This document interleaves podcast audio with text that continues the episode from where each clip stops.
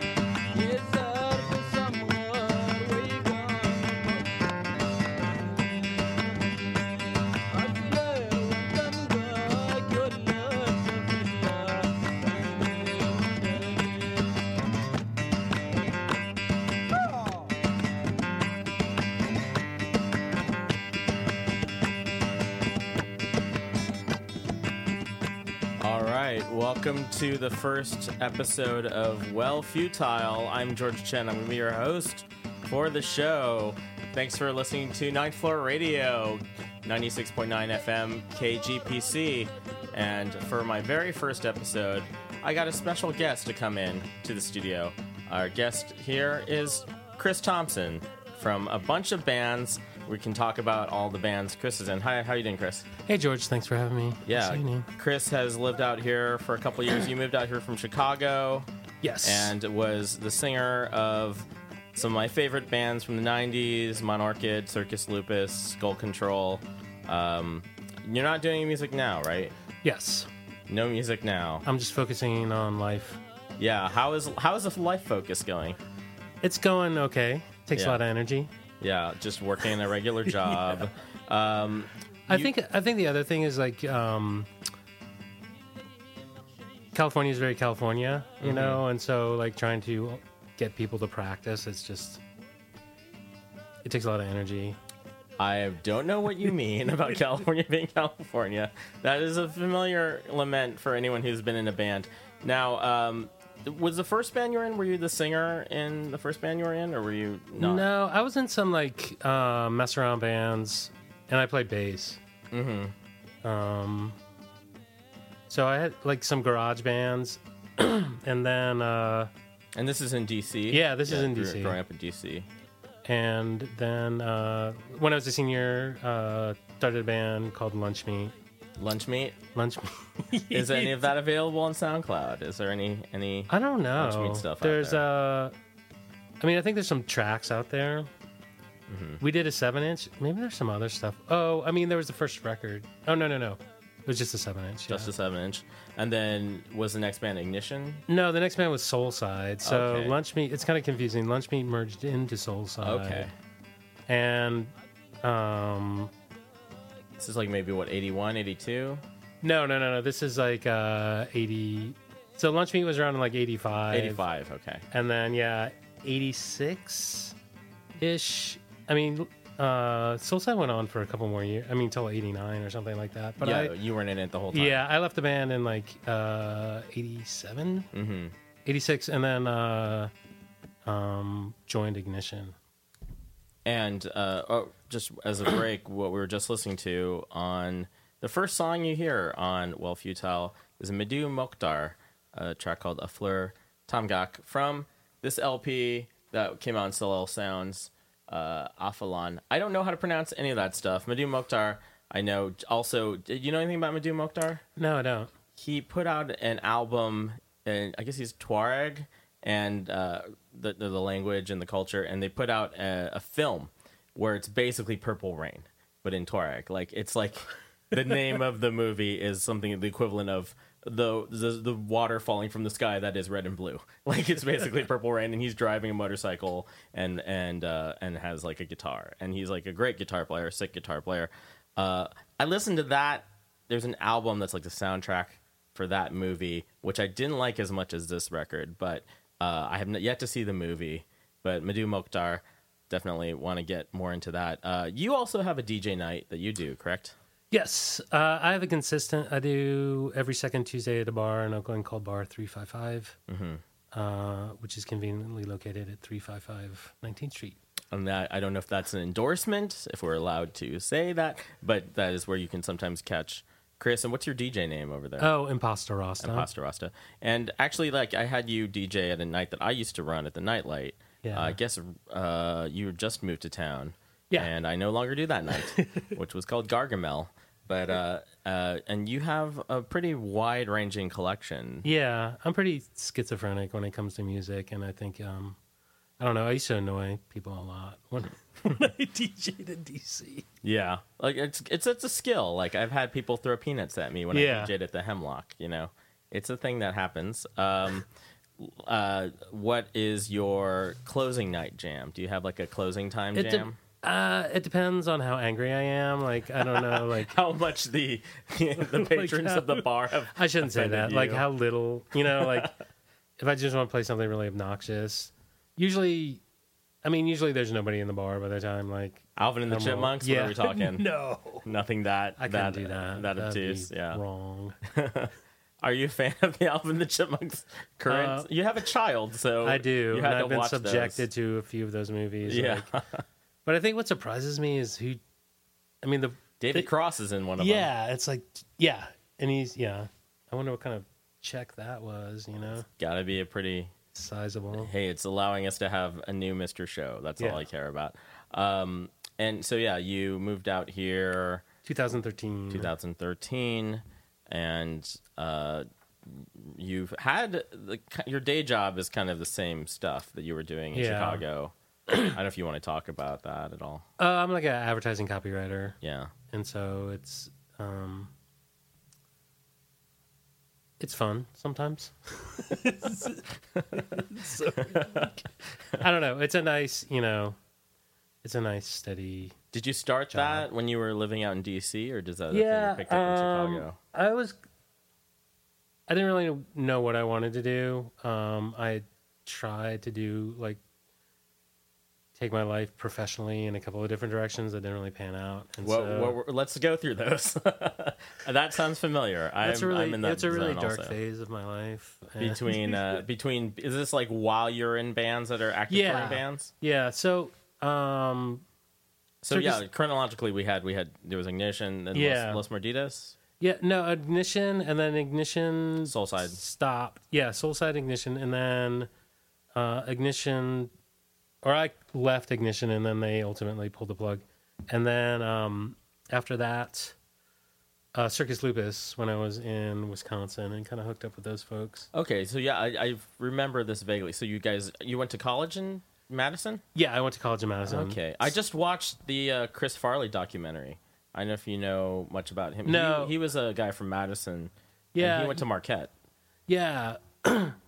What's weird is if you talk to um so I worked with in the advertising world in Chicago and there's there's kind of a blending with like Second City. There's a Oh, lot yeah, of that makes there's sense. kind of like there's a lot of people in advertising who aspire to be co- comedy writers and we were encouraged to take classes there or whatever. So there's a weird Mm-hmm. kind of like cohabitation. I worked at an agency and they had a writers pool of Second City people Mm-hmm. just to churn out scripts. Um, but you would talk to people and they would talk about like yeah Chris Farley before Yeah. Saturday Night Live, and I remember even meeting somebody who was like new because he had a brother too I think. Kevin Farley, he's Yeah. a comedian as well. Yeah, And I- he- he's got a couple brothers. The One of the brothers wrote the biography. Yeah. But um, he oh he was a camp counselor. Somebody had him as his camp counselor. Oh yeah, that's right. That was like one of the okay. So this documentary, uh, I interviewed the director Brent Hodgie for my other podcast, which is a documentary podcast called Subdoc, and that's dropping soon. So by the time this is out, you can a see the I am Chris Farley documentary and also listen to my other podcast, which is an interview with that director. So I learned a lot about Chris Farley in that time. There was like a camp counselor who uh, he worked at a camp, and then there was like a counselor above him who saw just his characteristic potential and was like, "You got to get on stage." So there's a couple people that are responsible for the ascent of Chris Farley. One of them is this camp counselor whose name escapes me, and another was uh, an improv theater in Madison called the Ark. oh If okay. you know about the Ark. that name sounds familiar. Yeah, I mean, I guess you were probably there. so you were there like 86, 87. No, I was in Madison, um, like eighty nine. Oh, okay. Eighty nine. Like I was there for two years. hmm Do you transfer or Yeah, yeah. I transferred. I like in four years I'd gotten two years worth of college done. So, Yeah. uh, hey, we've all been there. but I like in between in between that time, like Ignition went to Europe, and I would take you know to take time off and like or just to go on tour and stuff like that. Who was the singer in Ignition then? that? Was Alec Mackay. Alec Mackay. So, you, what did you have a feeling like I'm gonna write lyrics? I'm gonna be a singer at any point when you're playing bass in that band? I think I always aspired to like um yeah. I think I always like I think a lot of times it's with like punk bands it's like, you know, there's okay, I'll be the guitar player, who's going to do this and who's going to, you know, and it's like you just kind of get assigned a role. So I think I don't know. And so you grew up around that first wave. You guys were a little bit younger than that first wave of Dischord. Yeah. Seems well, literally, Alec is Ian's younger brother. Yeah, Alex Ian's younger. So, brother. like, did that feel interesting? Because I, think of you guys, like, there's definitely different waves Yeah. of Dischord punk and DC punk. And I guess even those bands were after Bad Brains, yeah. right? So, yeah. Bad Brains is kind of like the first wave. Yeah, I would say so. I mean, it's kind of hard. It's hard to make those delineations because there's a lot of stuff going on. There's a lot of crossover. Like, if you look at any of your Discogs, or I guess that's the equivalent of IMDb for our Yeah, yeah, worlds. yeah, yeah, yeah. Discogs. Like, there's so much bleed over and uh, literal incestuousness, like brother, a lot of brothers, Yeah. like bleeding into other bands. But I mean, I think that's. I don't think it's right to say like the punk scene started in DC with the Bad Brains. They're That's certainly right, there, yeah. but there was like I don't know, like there's another band called Black Market Baby who were around for a long time. They were, I mean, they were kind of older guys Mm-hmm. early on, and there was another. I mean, there was like kind of a weird new wave scene. Um, Right. I don't know. There's a lot of weird, like weird stuff going on, and I think just I don't know. People latched onto Dischord and like and still talking about it today. Well, I mean, it is it is like a def- I mean, it it was like super regional for one thing. Yeah, right? they yeah. only really ever signed bands in DC. Were there other labels at the time starting out that were like like you know starting that were predate that?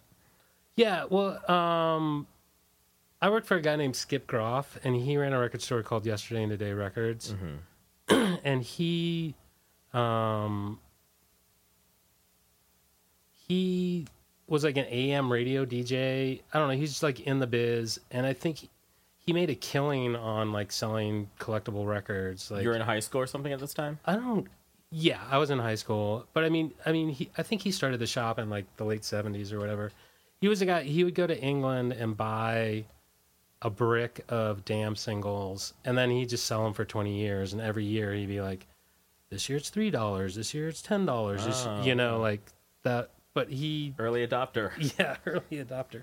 But he had a record label called Limp, Mm-hmm. and there's a really great comp called I think it's like Thirty Seconds Over DC, and there's like I would that's kind of like predates that Predates. predates, So it's like yeah late seventies. Yeah, like But the there's first some- wave of British punk got influenced Yeah. into.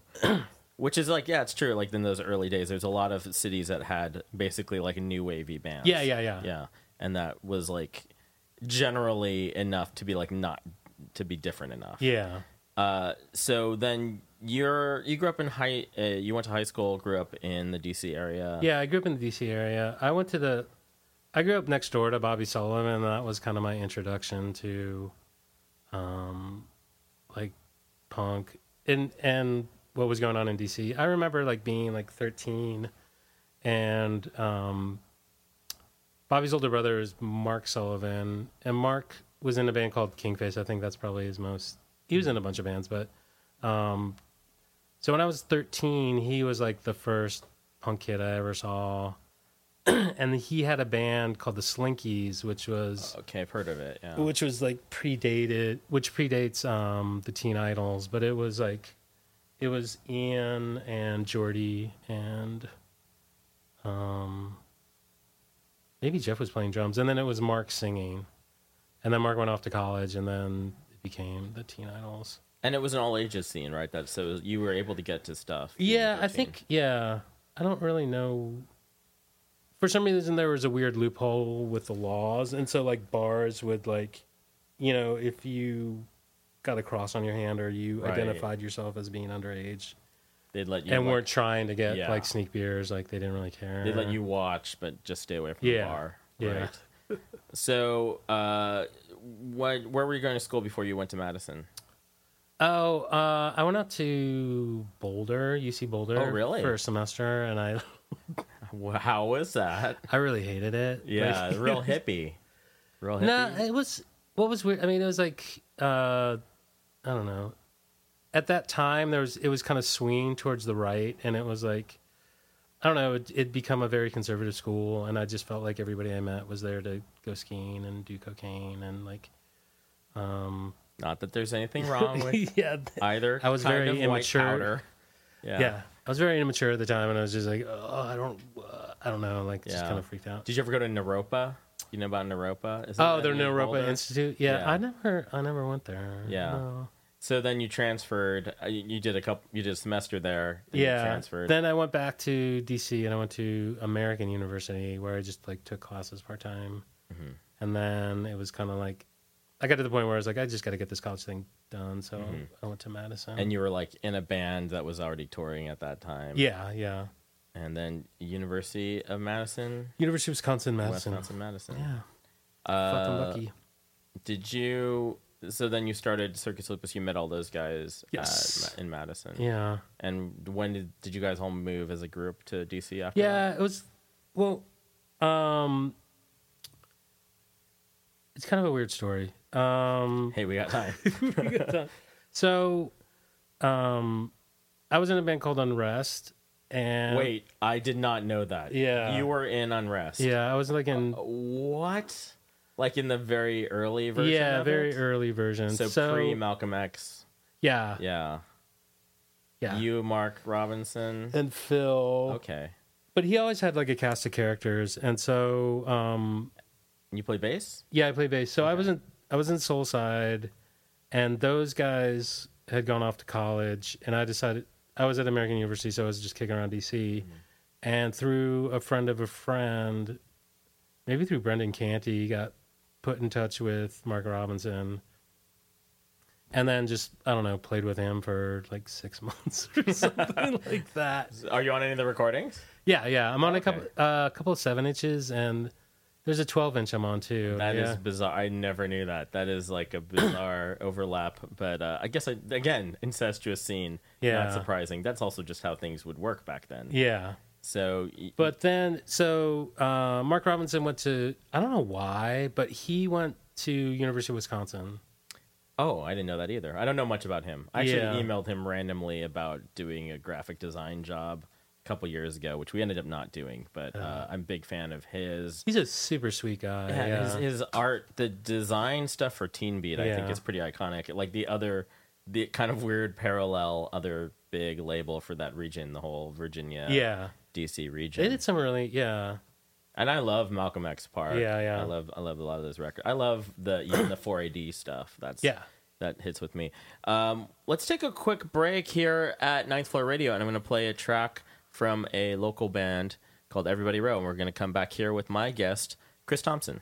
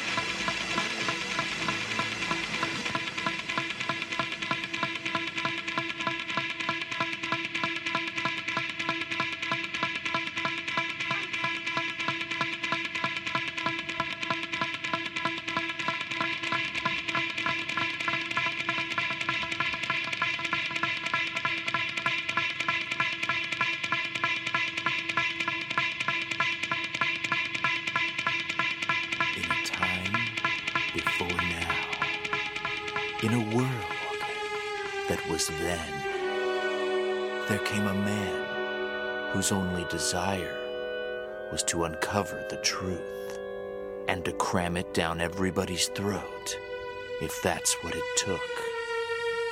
That man was Friedrich Nietzsche. Nietzsche? Nietzsche! Nietzsche! Oh, Frederick. This summer, Arnold Schwarzenegger is Friedrich Nietzsche in Beyond Good and Evil. God is dead. And I'm going to find out who killed him.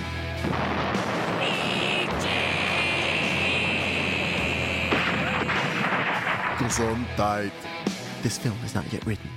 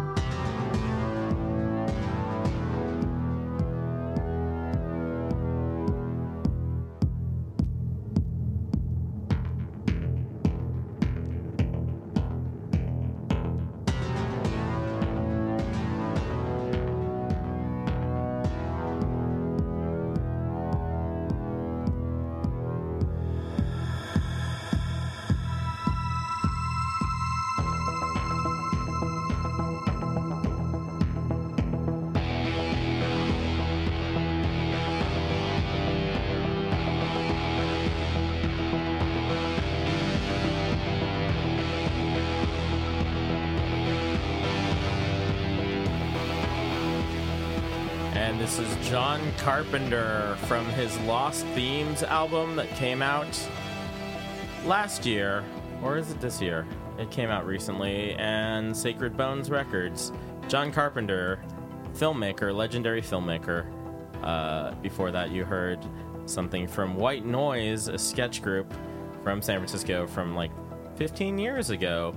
Uh, my buddy, a comedian named Les Milton, and Beth Lisick were part of this sketch radio group. So they had a track about Arnold Schwarzenegger playing Nietzsche. Do you ever read any Nietzsche, Chris Thomson? No, I me, don't. Me neither. I'm very poorly read for someone as pretentious as I am. Uh, you're listening to Well Futile with George Chen, my guest today. Chris Thomson, musician, raconteur, DJ. Uh, Chris, uh, we, before that we heard a track by Zs from their album XE, came out on Northern Spy last year. And before that, a track called Escape Plan from a local San Francisco project, Peninsula East Bay project called Everybody Row. And I had to turn it down because there was a naughty word in it. So hopefully we avoided the naughty words in that case. Uh, Chris, we were talking about what's your favorite John Carpenter movie? Halloween. Halloween. That is a good one. Like the music is so good on these. I Yeah. feel like that's like one of. I feel like there's so many people that were imitating the John Carpenter synth style lately. That's been like a thing that's Yeah, it's- been coming in really hard. For sure. Mm-hmm. Giorgio Mortar or whatever. Moroder, yeah. The Cat People soundtrack. That's pretty I'm not great. familiar with that, but I imagine That's a Giorgio Moroder. awesome. Yeah, it's a Giorgio Moroder also. But do you think it was uh something to do with Daft Punk being so popular like two years ago? I think it's possible. Yeah, they were definitely doing some Moroder vocoder. I feel like things. really obscure stuff becomes popular again. Like stuff I would never think, you know, like I feel like the '90s are really popular right now. Yeah, and yeah, like that's this is something that is maybe close to both of our hearts.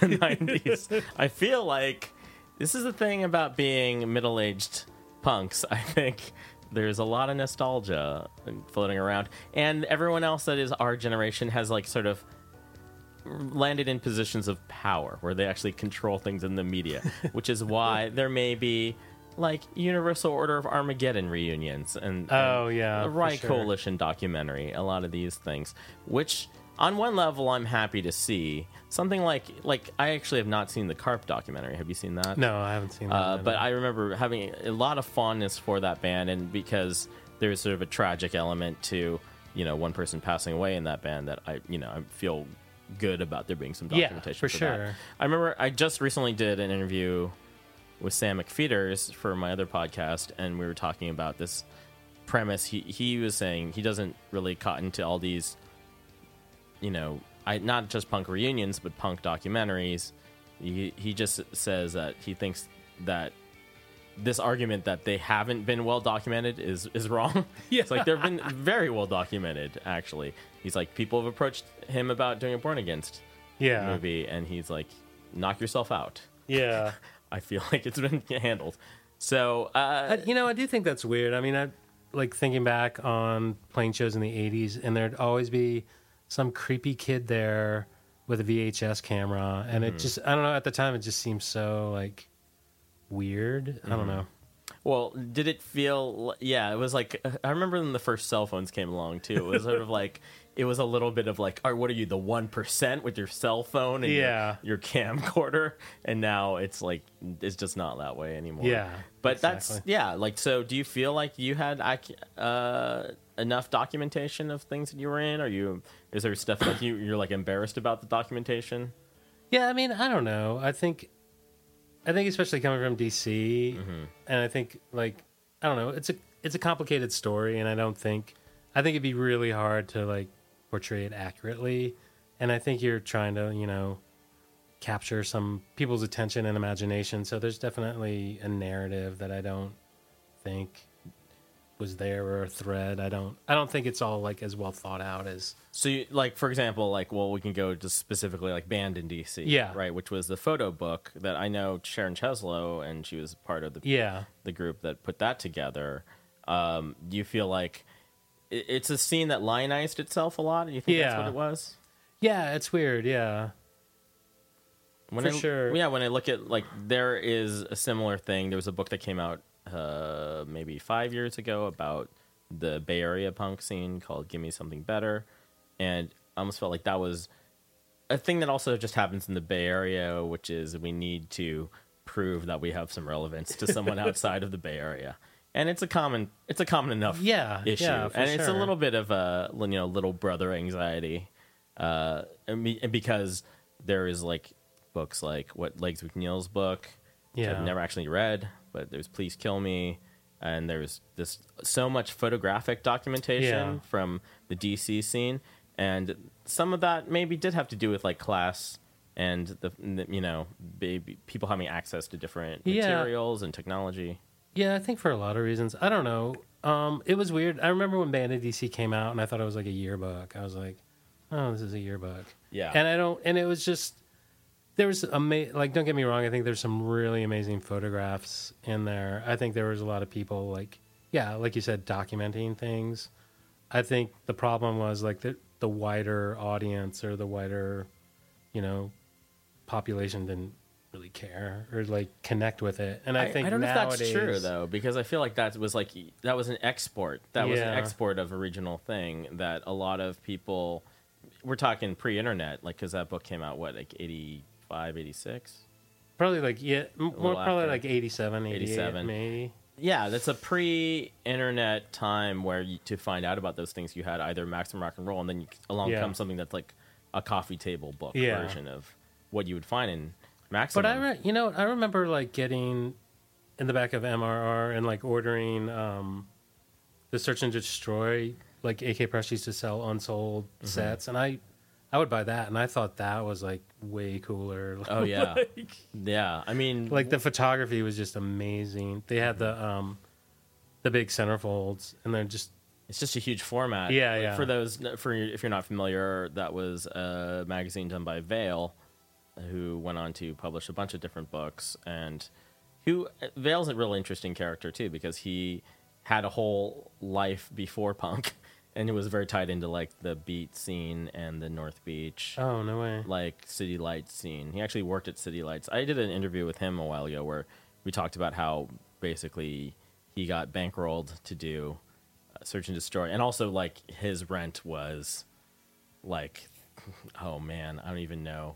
He said it was something like $30. three hundred. Yeah, like not even three hundred dollars, just something ridiculous. Whatever the nineteen seventy nine rents would have been in North Beach. This is pretty bonkers. But, Um, but yeah. I just thought, like, I mean, looking at it, you know, ten years, I guess after it happened, it just seemed a lot, a lot cooler than DC, a lot more dangerous, mm-hmm. and the bands just seemed a lot, you know, weirder out here. yeah, I Like mean, the mutants, and I don't know. There's just like a range of bands. Well, I mean, the the the hardcore thing seemed to kind of make everything more monochromatic. Yeah, and that's sure. what happened by the mid '80s. Yeah, And uh, I feel like, yeah, you guys, at least when, when it comes to Circus Lupus, this is more of an art rock thing. The Yeah. influences are more specifically like an art rock thing, and it's not hardcore. yeah, I would say that. Yeah. I think just because there was a lot. I mean, I think the precedent had already been set. I think there were other bands like kind of like playing weird, aggressive, you know, math rock or like Mm-hmm. complicated Yeah. music. Yeah. And so, like, that was going back to that. You were still, so we're thinking the story where you were still at Madison. Yeah. and then you guys all met each other. And yeah, Yeah. Seth a little bit because he used to live in San Francisco. Yeah. and Um. So the way it worked was Mark. Ro- it goes back to Mark Robinson. Okay, yeah. Mark Robinson. I don't know why I went to went to school in Madison, and uh, my girlfriend at the time. I introduced them because she she was going to be out there and that they should be friends, and so Mark um, had a friend named Reg, and so through him I met Reg Schrader, and then we would like hang out together on weekends and like I don't know, just kind of like go to shows. and you were living in Madison. Yeah, I was living right? in Okay. I was living in Madison, and he was like, "Oh, we should start. I'm going to start playing with these people." So he introduced me to Chris Hamley and Arika, and they I don't know I forget how they had already been practicing for a little while, um, and it was kind of insane. Yeah, because Arika Casebolt was just like instant, like she never played drums before, and she just kind of instantly, That's crazy. Powerhouse. Yeah, she's very good yeah, for someone who is completely self-taught. yeah, just weird, yeah. Um, And and so, did you guys then do a lot of touring once that was Yeah. established? Um Yeah. We um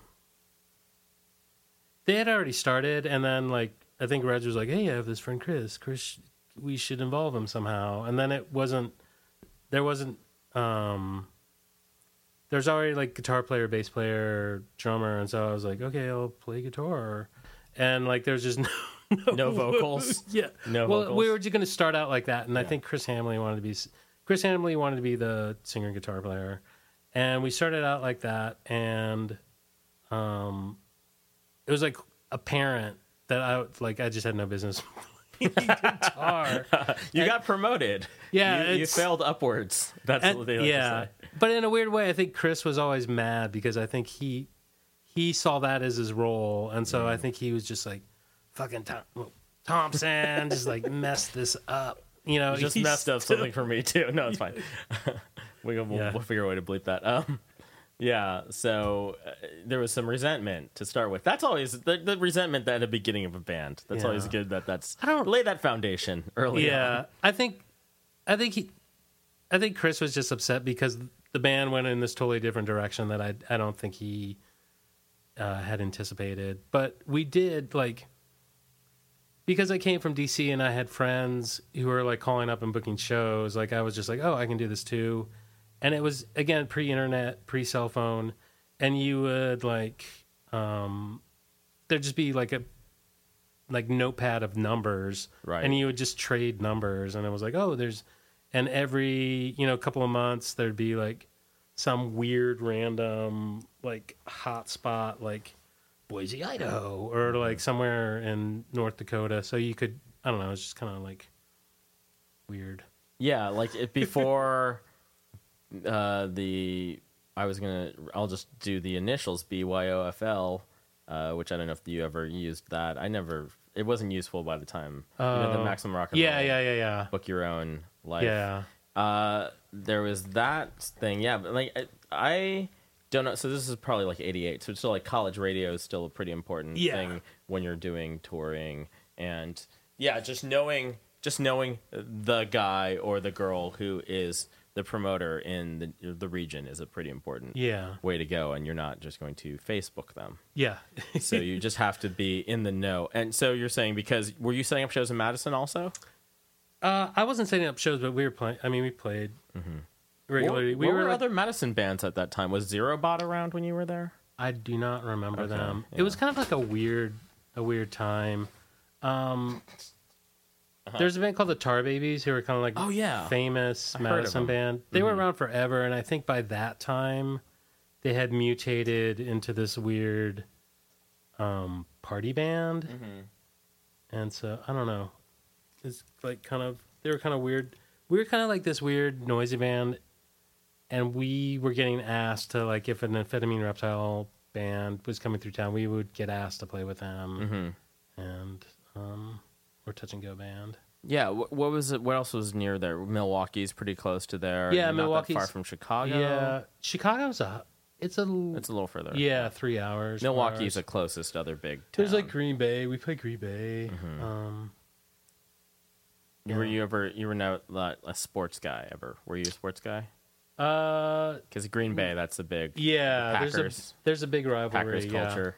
Oh, When there's I- a rivalry with your school and No, with with Chicago. When I moved to Chicago, it was like there's a very Ah. like cheeseheads versus yeah. whatever. But the then there are Chicago weird is. traders. There are people in like Wisconsin who like the Bears, and then there are people in Chicago who like the.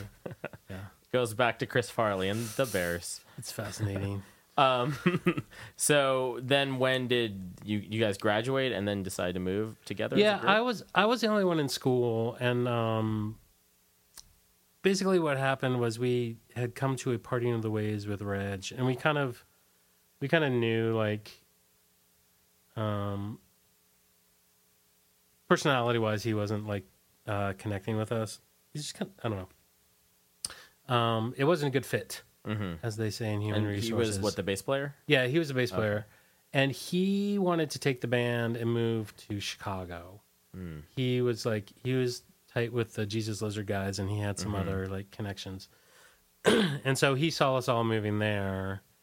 Um, we had pl- already played a couple of times in DC, and like had kind of like um, talked to bands there, and like there was like kind of a more like welcoming environment Mm-hmm, mm-hmm. or supportive environment. So the rest of the band was leaning towards moving to DC. And so basically, I don't know how Seth got in the picture, but um, Did Seth live in Madison? Seth came up. He was like, he came on this adventure and he was just like, he wasn't doing anything in DC. And so he was like, I'll drive up to Madison. And I think it had been in the works for, I don't know, I think we've been like toying with the idea. Maybe we practice with him like some weird way. but he drove out to Madison, spent the summer there.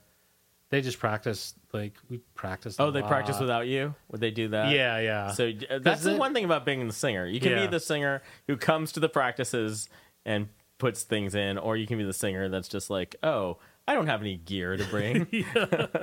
uh, did you at one point? So at one point you were trying to play guitar and sing, Yeah. and then it just turned into you being the singer. yeah. What were you referen? Did you have a lot of like ideas lyrically or like uh, stylistically about what you wanted to do for vocals I didn't before um, before it started? No, I think it's pretty organic. I think also with that band, with Circus Lupus, is just a weird band. It's very there's there's a lot going on, so it was like kind of like unconsciously. I think I was like, oh, I gotta like use my voice to accent parts. I don't know, like it wasn't like I don't think the ability to be a straight singer with that band would have made a lot of sense. Right. So Eh. it's a little spiely. It's Yeah, a yeah. little talky. Yeah, yeah, yeah, exactly. So I imagine That was really like, popular at the time, fall, too, yeah. maybe. is I a don't. I reference. don't know. Like I don't.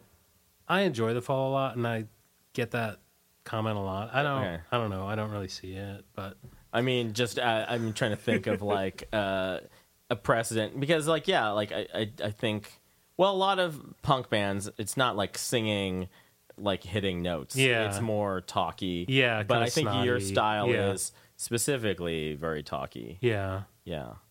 So, but I think,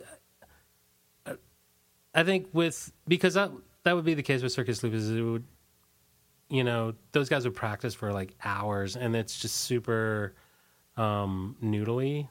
Mm-hmm. And so it was like, I don't know. So I would hear rhythms within it, and so I think, you know, that's I.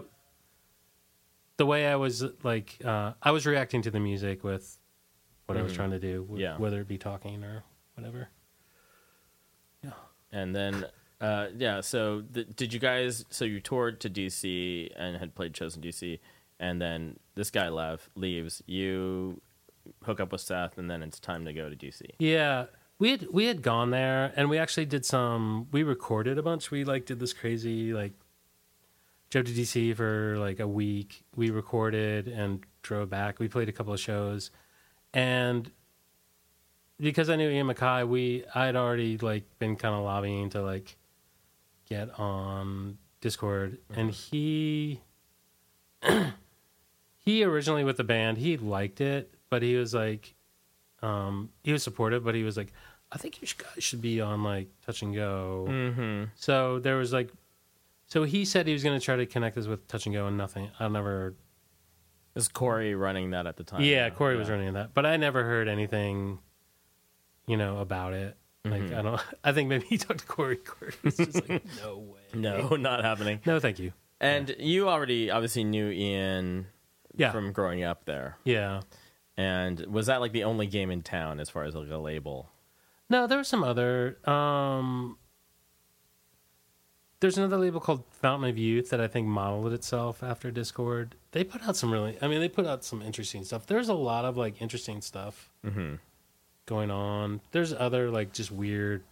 I shouldn't say weird, but there's other random labels going mm-hmm. on that we're kind of putting out, you know, noisy, you know, punk rock stuff. But being in that network, that was a very established network. Yeah, And it yeah. was a very established, like you could probably get. Did you guys end up touring Europe and things like that? Yeah, Yeah. Because that's like, I think, a, a. That seemed, especially back then, I think it would be a pretty pivotal thing to be on a recognized label. Yeah. As far as like getting a European think- booker. Yeah, they had so much. Dischord has so much goodwill, you know, and rightly so. That I think it, if you were a band on the label, I think at least for a while, people would just, oh, your Dischord band will book you, you know, Yeah. or we're interested in you, and um, they had a relationship with this company in Amsterdam who, I think they printed, or I mean, they pressed a lot of records over there. Oh, right. Yeah. There's a weird, there's um, international partnerships to be Yeah. like basically like get your records printed cheaper. Yeah, yeah, in exact- Europe, yeah. and then you don't have to deal with shipping them because shipping is still a crazy expense back then. yeah, and they're trying to like make the records like six dollars yeah. for a very long time. That was still like don't pay any more than this for a Dischord record. But Uh, yeah, what happened um, was Dischord sold like the first like dozen records? I don't know. They sold a lot of records, and then the ta- then the IRS came after them, Oh, and they got um, screwed, and they were kind of broke, and they were getting to the point where they knew a record was going to sell a couple of thousand, or I don't, maybe more than that. And in order to get that quantity pressed, you had to pay so much up front, and they just didn't have those like the capital. yeah. Mm-hmm. The more successful they got, the more expensive it got to run the label. And so this guy, John Loder, Oh yeah, Southern. yeah, Southern, kind of came to the rescue and he was like, I'll help you guys. And so that's where the relationship of like pressing records in Europe and then they would get shipped to Chicago and then. Right. I know a little bit about that southern world. I mean, Yeah. Loder is like responsible for Crass, basically. Yeah, he re- yeah he recorded. Mm-hmm. early Crass. It was kind of a. I don't really know what his. Yeah, I mean, and there was a Chicago Southern for a Yeah. very long time until fairly recently. I actually remember talking a couple years ago when that kind of was in a weird free fall and kind of I I, I don't know if I'm telling tales out of school, but basically I know this guy had they'd taken over Southern after Loder had died, and then the distribution business was not going well. And he offered Ian to just bring all these parts for Dischord Records back to DC. And so I remember talking to Ian about this because I was like, "What is going on with this?" And he's like, "Oh, I had to get a warehouse, and this guy brought a truck out from Chicago with all the parts for records, like it was, I think maybe Oh, plates labels. and and labels and printing material. I don't think this is like off the record or anything like Yeah. that. This is all like esta- uh, you know fairly Yeah. established things. But then yeah, he had to then warehouse all this stuff. But yeah, uh, did you have any good? Uh, where where'd you go when you went to Europe? What were the stories around that? You guys had two albums out. Yeah, no. Um, well, Ignition went to Europe. Mm-hmm. Um, we toured with this Norwegian band, and they were supposed to tour with a Philadelphia band whose name I'm totally blanking on Mm-hmm. from like the mid to late '80s. What was the Norwegian band? so much hate, Okay. and uh, so the American band, for whatever reason, like a month before the tour, couldn't do it, and so they were scrambling to find another band to do it, and so that's we were offered the the gig, and just through you know the reputation of like Alec and Chris Bald and Dante, like that was, um, you know, people were longing, you know, had missed you know the faith and. Oh, this is like the Ignition tour. Yeah, the Okay, Ignition is tour. Before you had yeah. the Circus Lupus yeah. tour out there. So that was the first time, and then yeah, um, and so you're like what 19 or Yeah. something, and you're touring Europe. Yeah. that must have been awesome. yeah, it was really awesome. First Yeah. time leaving America. Yeah, yeah, Yeah. basically first time being in Europe. Yeah, for sure. And then um, yeah, Circus Lupus. We had been lobbying to go, and we just. Um, and again, like I was saying before, De Konkurrent is based Oh yeah, okay. is the company. distribution right. is a distribution center Uh-huh. for Dischord in like Central Europe. and like the X and things like Yeah, that. and the X- and then they X have their own label. Uh-huh. Um, so there's kind of like some bleed over between Dischord and De- Deconquerant. They're all very like-minded people, and so they would they would set up tours and they would make sure they would there was a van you could rent from them and there was equipment you could rent from them and stuff like that. So um, we toured with Lungfish, and it was basically it was the only way they could make it happen was it was like basically get two Dischord bands for the price of one. Mm-hmm. Nobody like knew any of us. It was like one of the most miserable experiences of my life. In like 90 or what is this? Yeah, uh, it's maybe ninety two or ninety three. 92, 93. You guys, Lungfish, sharing a van. We were cramped. Sharing yeah, gear. I the yeah. You have a driver? We had yeah, we had a driver. Okay, well, that's It's just good. every uh, any like horrible thing that could go wrong. Uh, did did it did it lead to just like um, you get back to America like see you later I'm never going to talk to you guys again yeah, basically. really so But we were there was like there are parts of the tour when there's um there's like ten of us and a driver. A trailer is there a trailer There's no van? trailer plus equipment, and we're just like we're basically like sardines. Yeah. I mean the drives aren't that bad, but it just like there was already tension, and it was just like I don't know.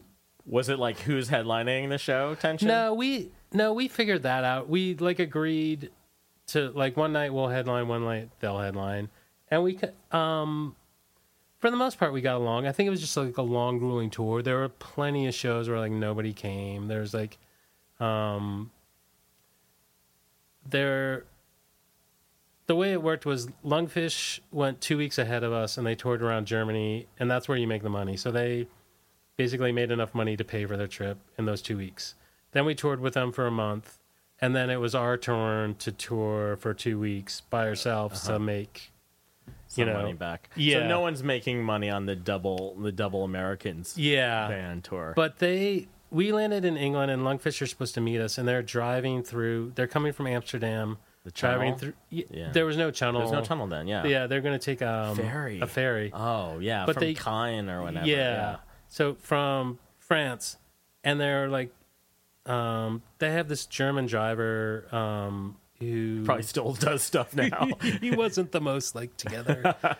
it, basically, that was the other thing was like somebody was supposed to do it, like a somebody who had a lot of experience, like taking bands like us on the road, was supposed to manage us, um, like handle all the arrangements, and he canceled, and so we got this guy, and he was basically his first or second tour, First time, yeah. and so, um, we're in like southern England waiting to meet Lungfish.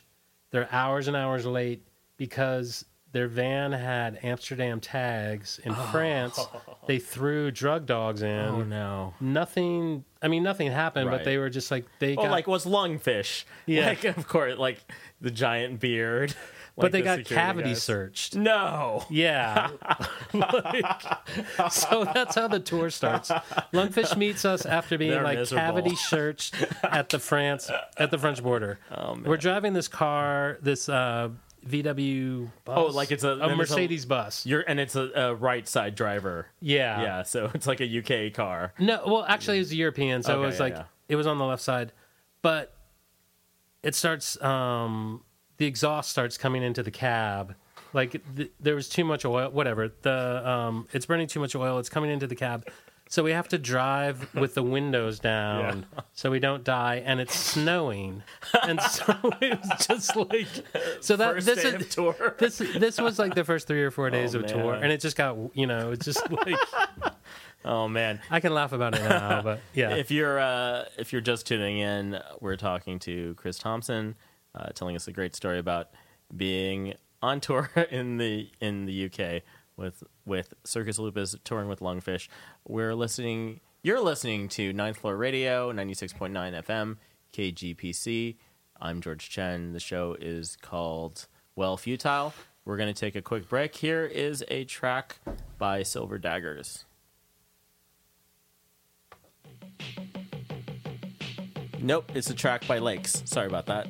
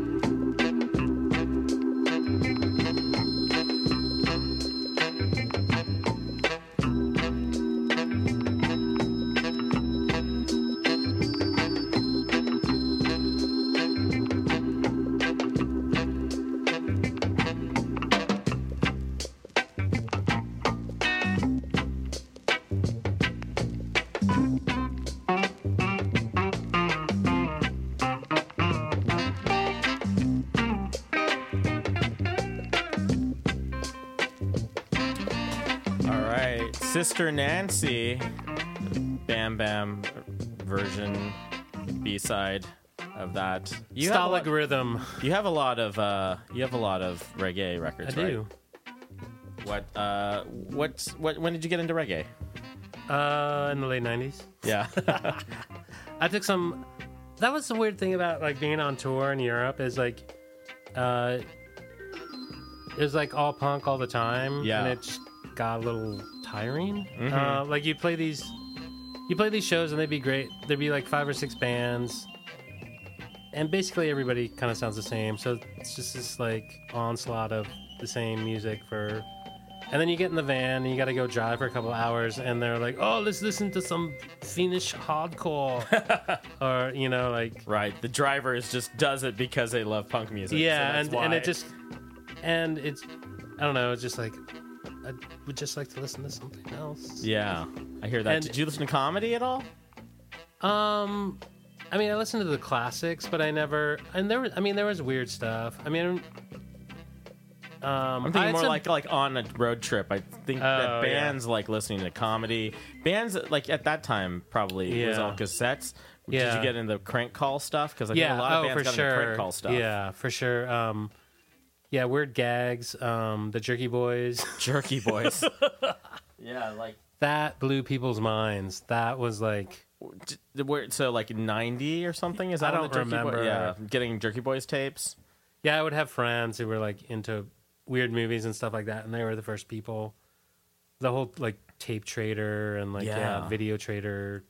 Oh, yeah. subculture. Oh yeah, I remember just trading VHS tape. I actually remember one guy never giving me uh like I think I ordered it from him off of Skylab, which dates the story immensely, which is the early 2000s like tr- record trading site. But it was supposed to be and he was a singer of a popular hardcore band and he was going to burn me I guess you don't say burn back then. He was going to dub me like season 1 of Mr. Show on VHS and he never came through with it. I never paid him, but he never came through with it. And I would see him and be like, "Oh, I'm going to get that for you." I'm like, "Yeah, I don't believe you at this point." And that was so hard to get those Mister shows Yeah. back then. It was very difficult. So yeah, uh, Neil Hamburger. Do you ever hear those early Yeah. crank call records? Yeah. There's at Longmont Potion Castle. I, these are all things I should just bring these in here. I should just do a, uh crank call special. I was there was like other weird stuff, and again going back to Mark Robinson, he put out um who is uh is it the Terminal Bar? What is that weird? oh, the Red Tube. yeah, yeah, the, yeah. the Boston. Or I think it's Boston, but Yeah. it is basically what the Moses Lack uh, Yeah, Simpsons yeah, yeah, characters yeah, are based yeah. on. Like IP Freely, Yeah, all those, yeah. basically those, and just the guy sardines. getting. We can't play those on this show because it's just actually riling up this uh, old man. Who's like, why when I get my hands on you? When I get my- yeah, it's gonna, it's one of those. Um, but there, so there was this there's this other weird there's some I don't know who it Tube was. Bar. That's what the Yeah, was. yeah, If you look up Tube Bar, there's this.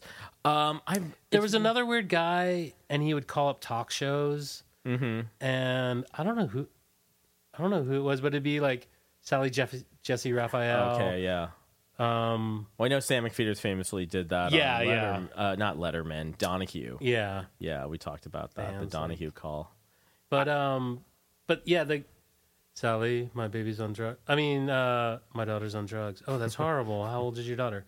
She's four. Oh my god, four months, Sally. She's four months old. four months old. So, but probably the the European, the German guy driving around was not gonna. Actually, no. No. their English was probably good. They probably just just didn't get the humor of it or something. I don't know if crank calls really made it over there.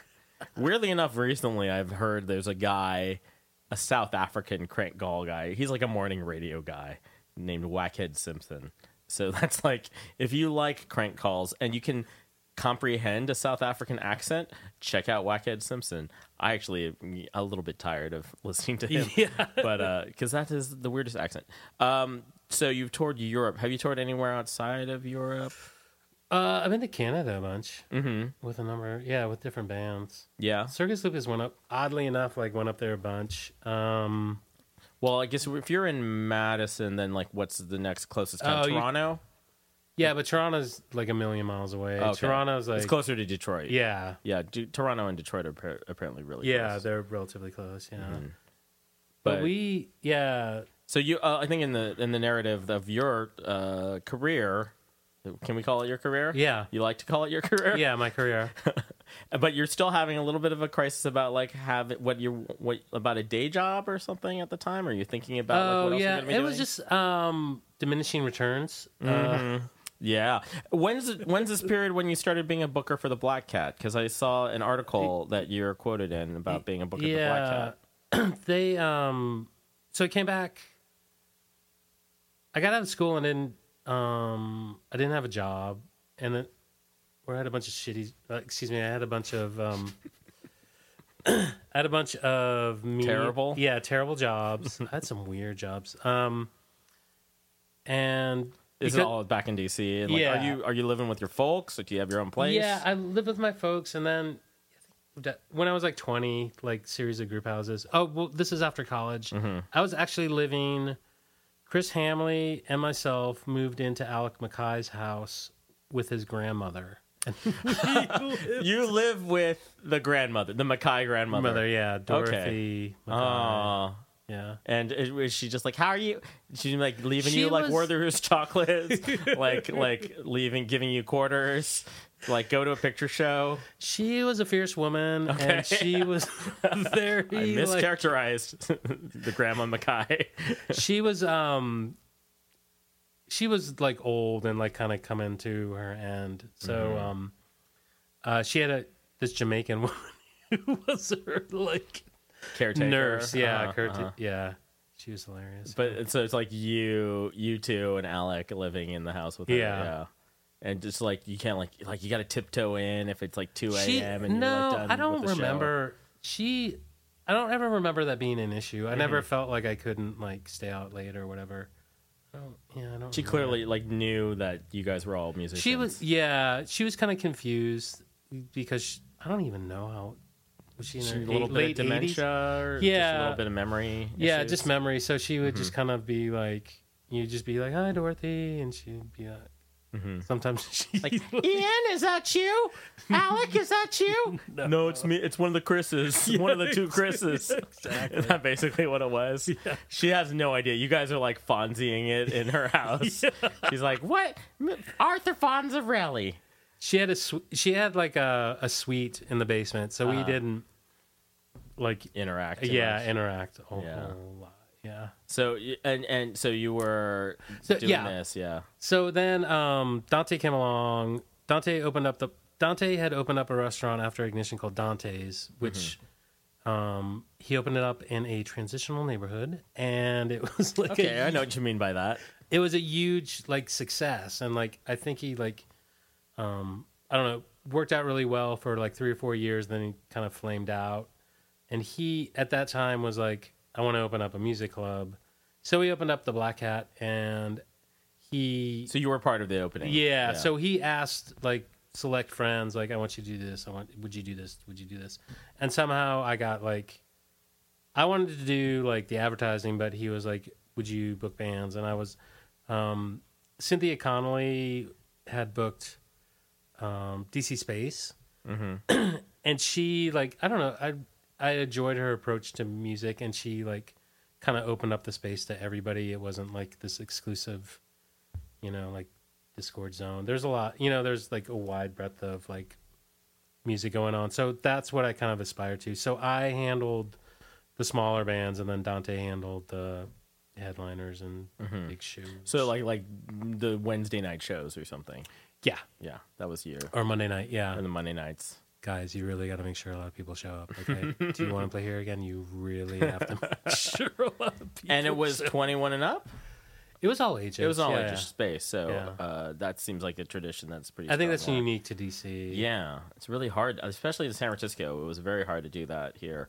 Like I, I used to try and do that, and the only place I could maybe do it was bottom of the hill, and it would be trying to convince Ramona, look, I know these are like four noise bands, but I'd like to do it as an all ages show, and her coming back and be like, well, you know, we have to hire two more people to do that. And it doesn't seem like a justifiable expense. So I remember hitting a wall with that kind of thing here. And I, actually, I wasn't even underage. So I did a couple of underage shows Yeah. back in the day in Berkeley and stuff. But I just kind of always had this mentality that it was important to do all ages shows. And I think that's how you. It's, it's healthier for the scene. I Yeah. think. it's healthy for music. Healthy for music scene to have like different generations kind of intermingling. I think Yeah, for sure. and just to have there be and, and a lot of it's very bar driven around here and i think almost every i'm sure chicago Yeah. it's like such a drinking town yeah, yeah, definitely. and dc is obviously like still like a drinking town Well, that's only. That's.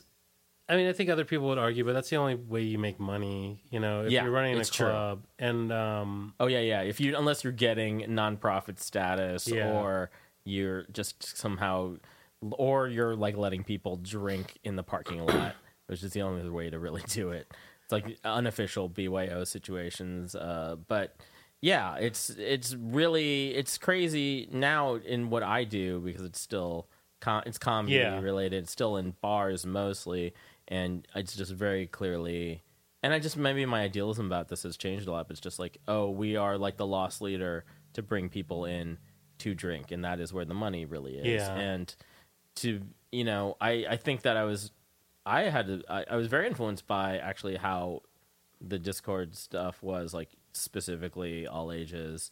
Like it was like a, a you know obviously like fugazi would come to town and be like we have to do it in all ages space. We can't do it at 20 Yeah. club and uh, so i mean that was a big sticking point for me for a long time but i've now thrown that out the window in what i do now because also uh, having a dry comedy show is very rough yeah, it's a hard thing to pull off I can um, see that.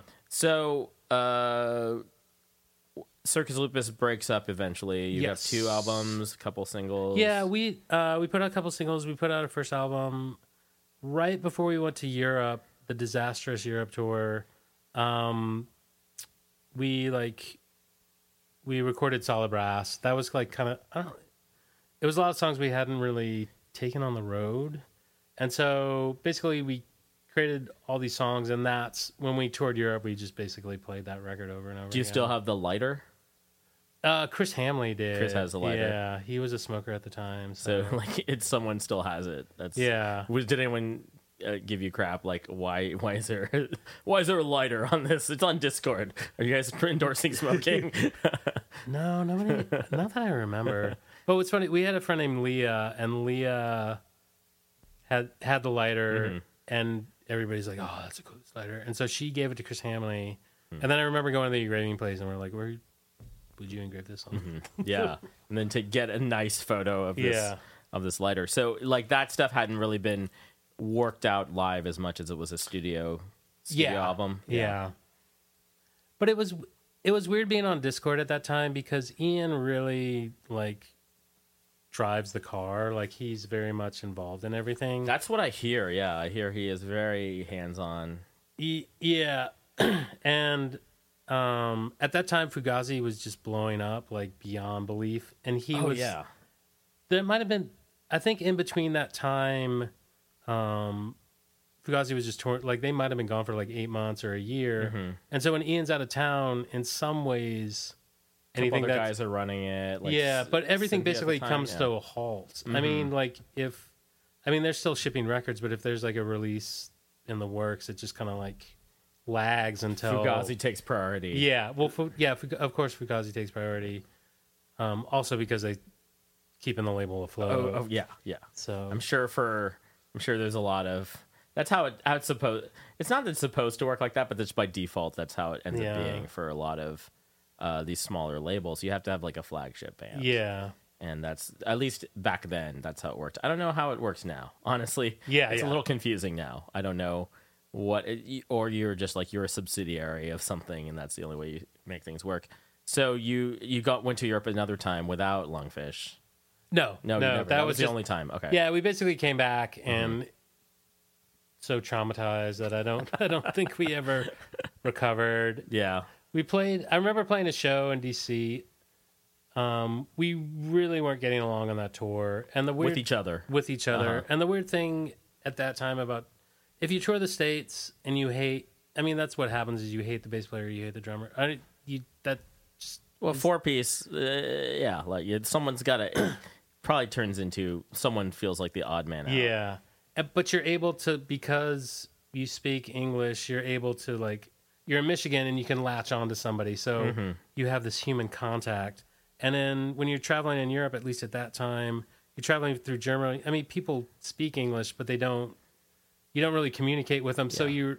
So if you don't like anybody in your band, you're so like exponentially isolated because you can't Yeah. like form this like day relationship with you know. And also it's just like a day. Yeah, it's yeah, like yeah. Uh, I'm in Bremen. I- Yeah. I, can hang out with the one cool person that came to the show early. I mean, I've Yeah. never been to Bremen. I'm just throwing that out as an example. Uh, but yeah, like that is hard to form those any lasting relationships there. Uh, I, I f- I mean, I toured when I had Facebook, so it was Yeah. actually kind of easier to hang out with someone uh, like oh i'm gonna come back to amsterdam in a month and then we're facebook friends and we can communicate. Yeah, it's and a lot more we more can do that. Uh, but yeah uh, But the be- the best thing about uh, Europe was I saw a UFO. uh, okay let's Dan get in- Higgs. wait you got okay. Uh, let's let's let's let's parse that down. Uh, you and dan higgs where Uh, and where are you? You're in germany We are driving through Sweden, Uh-huh. going to Oslo, and um, it's like you're not driving there's a no, driver no. I'm in the passenger seat. Dan Daniel's driving, Mm-hmm. and it's like five or six o'clock in the morning. I think we might have gotten off a ferry. I don't know. We're like oh yeah yeah if you're going to sweden from germany Yeah. yeah you get off a ferry probably Yeah, or or Sweden to Oz.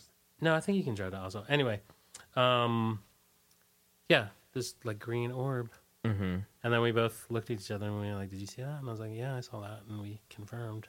We're like, we both saw you. okay what what was it doing it was just, it, but it was like well, for, that's great for radio. Okay, just uh, just across the sky, and but slow, it's bright like green. Uh huh. Uh huh. So it's just an orb, Yeah, it was a green, Green orb, orb. like neon green orb. and you're and it's presumably not some weird Swedish uh, space technology. I can't really speak to that right now. In my mind, you it- could not identify it. You guys could not identify it. exactly. Hence, and it was green. And and had Dan seen these before? Because I feel like he would have seen these before. I don't know. Yeah, but you you're the only two awake, and you Yeah. see this thing. Yeah. So it's a weird. Are you a believer now? I'm ready to believe. You're ready, ready to to believe, believe. everything. Yeah. Yeah.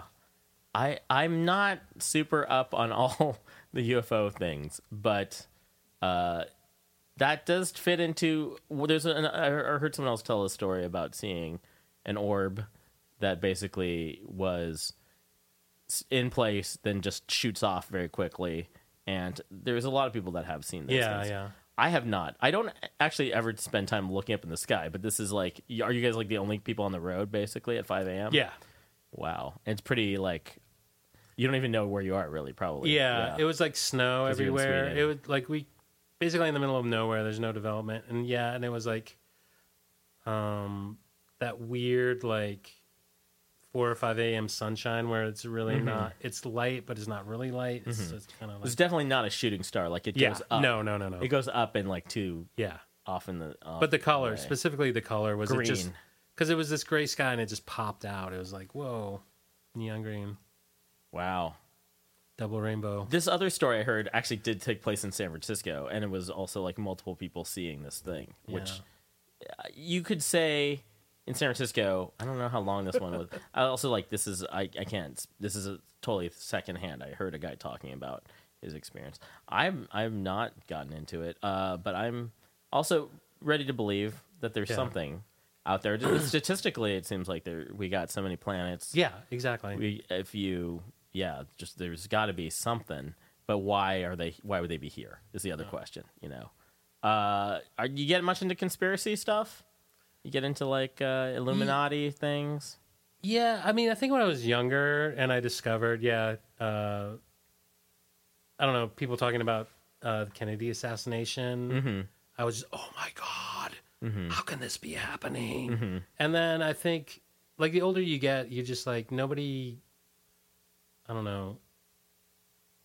it takes so much energy to do like to to or to, orchestrate. these like elaborate schemes, Right. And I don't think humans humans aren't that like motivated. Like, Yeah, I feel like a lot of conspiracy stuff. It's like I'm more ready to believe incompetence than Yeah, exactly. true, you know, machinations uh, at that macro of a level. yeah. Um, But let me let me take it back Yeah. to um, the DC documentaries and stuff because I think it plays in as like, um, I think the music scene in DC was just a bunch of kids making music. Mm-hmm. There wasn't like this.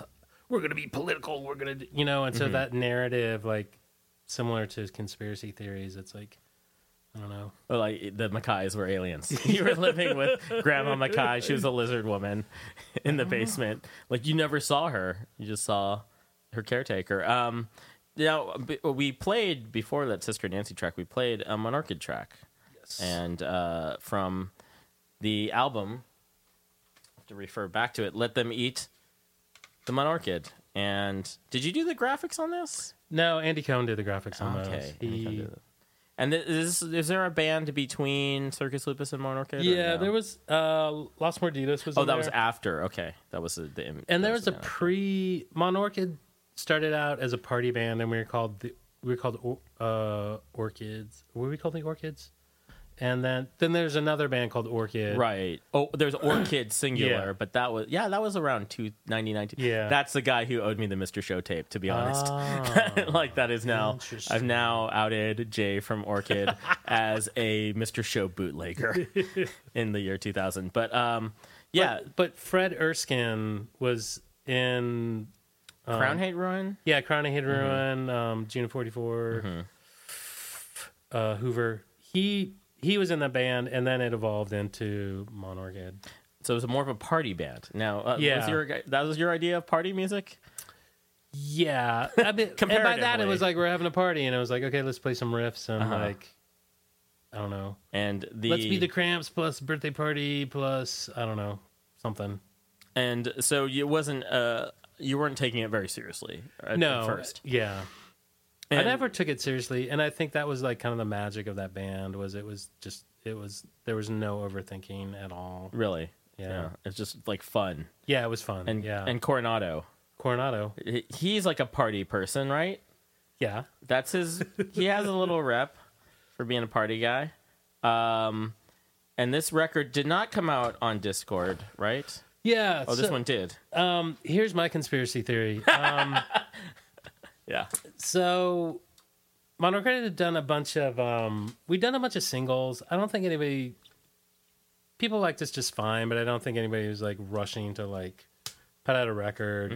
And I don't think we really cared. And so we were like a year and a half in, and I think we started lobbying Ian to be like, "Hey, what do you think? Like, maybe it's time to, you know, like." collaborate and um he he was he basically just shut it down. He was like, um, I remember having to sit like a big sit down, with sit down. a sit down with Oh. Ian MacKaye, and he's like, you know, he's like, look, man, uh, I, he had like seven touring bands at the time, Right. and he was just like, we can't. There's just The, just the no- resources are not there. yeah, like you, nothing's gonna happen. But then he was like, but I think you should talk to Simple Machines. And so, Mm-hmm. um, at that time, eh, and actually, Simple Machine, excuse me, Simple Machines is a great label. Yeah, yeah, I remember that being great. about. Yeah, they're a great label. but um,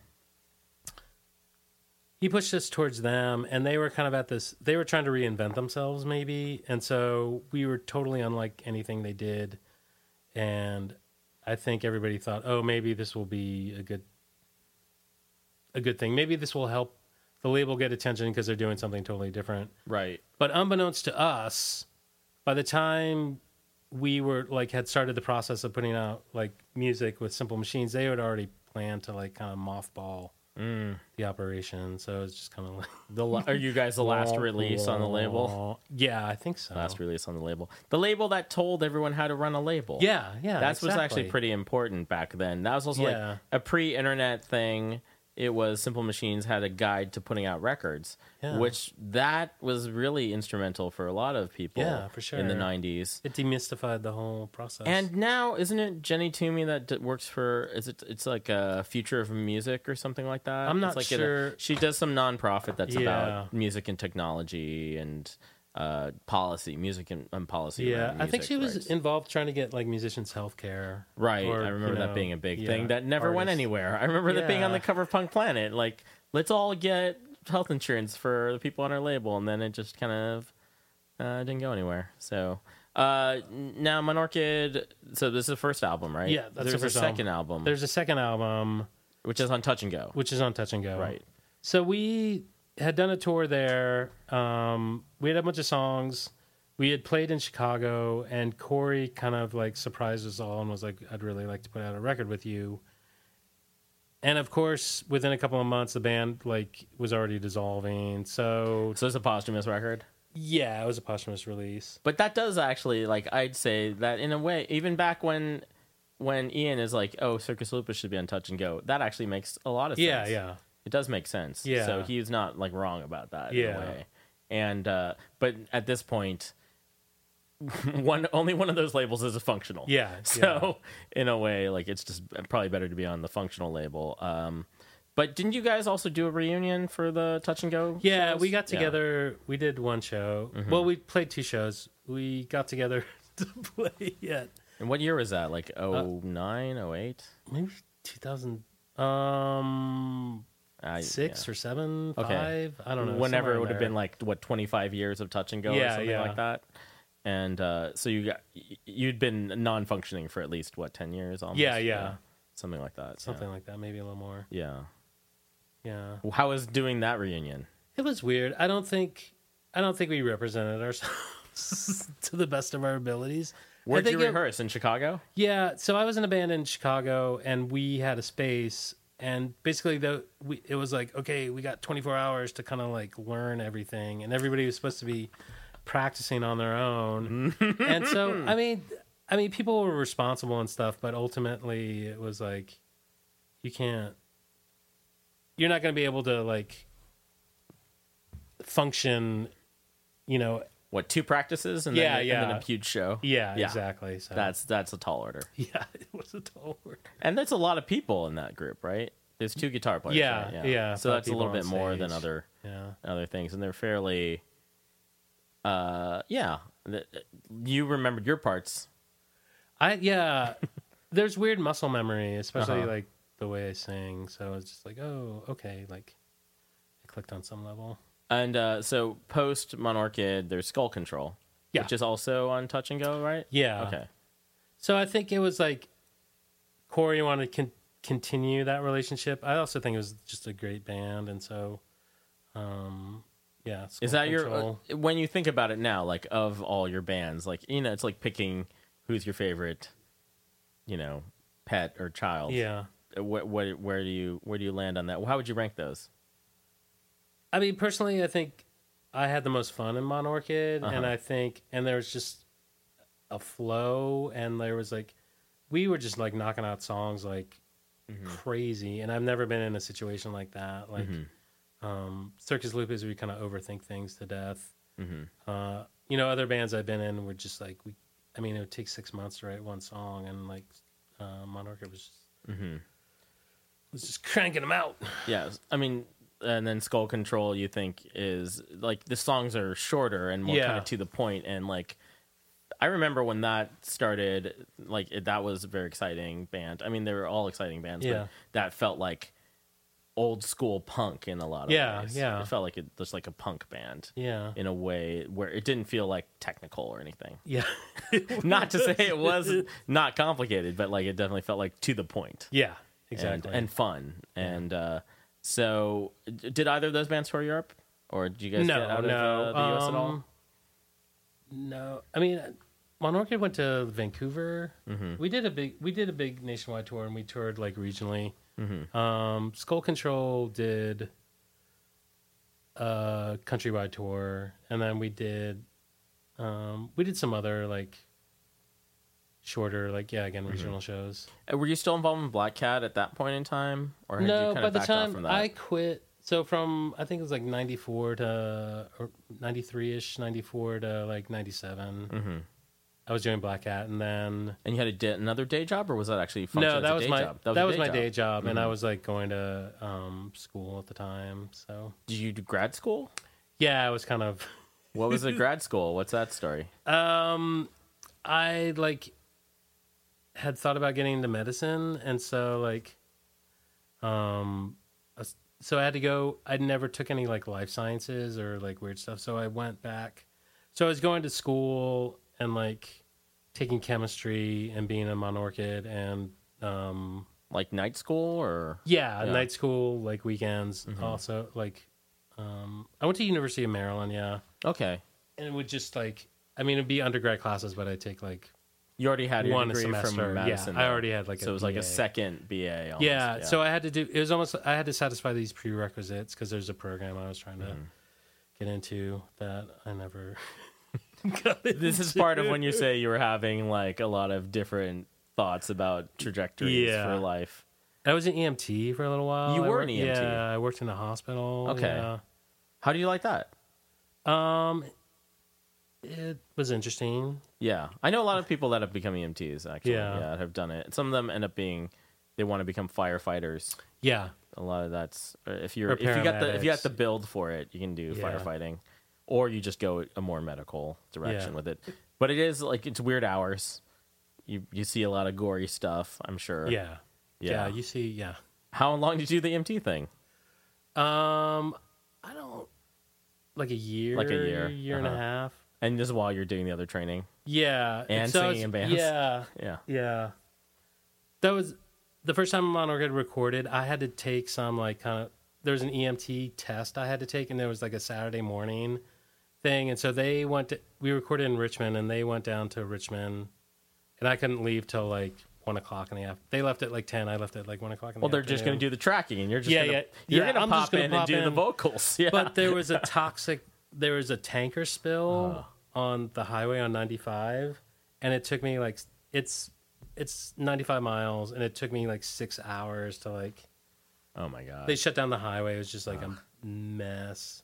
So I got there and like basically like I had like an hour to sing, and then turn around and take a test in a couple hours. no, well, no, I, I had taken the test Oh, and then I like the hopped in the Ah. car to like drive Yeah. down there. Yeah, burning the candle Yeah, for sure. both ends. Uh, then when does Chicago come in the picture?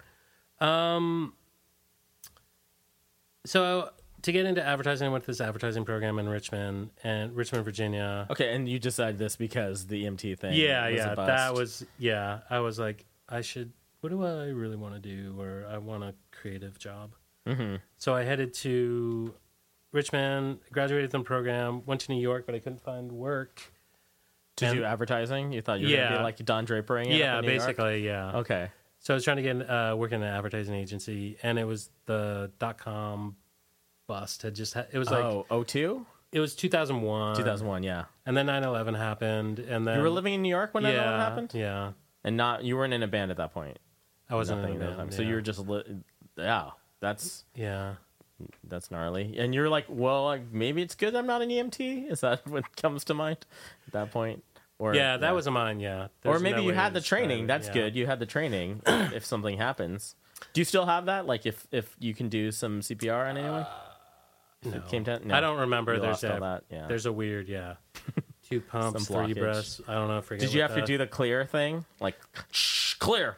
Do yeah that? i don't know if we were i don't know if we were allowed to do that Oh, you you weren't because you were still training. Yeah, or even EMTs are only allowed to do so many things. I think Mm-hmm. paramedics can do paddles. I'm not, maybe I'm wrong about that. Nurses. Well, well, Yeah. well, well, well, someone will someone will email me at the email account I'm about to open for well futile uh, at gmail.com. Um, now let's take a quick break. We're nearing the end of our Yeah. thing. I just want to I want to be able to play a Skull Kontrol Yeah. track in a little bit. I didn't back announce uh, before the Monorchid track we played uh, GOT3 by Baus, local Oakland band, post punk band, and it was the wrong speed, but uh, self released album. And before that was Lakes from Melbourne, Australia, cover of the Art Bears investment capital overseas. And that was on a compilation that I put out on my label called Zum. And I will probably play a lot of those tracks because, hey, I got a lot of those records. I got to do something with them. But right now, we're going to hear something from uh, a band from Denmark, Croatian Amor.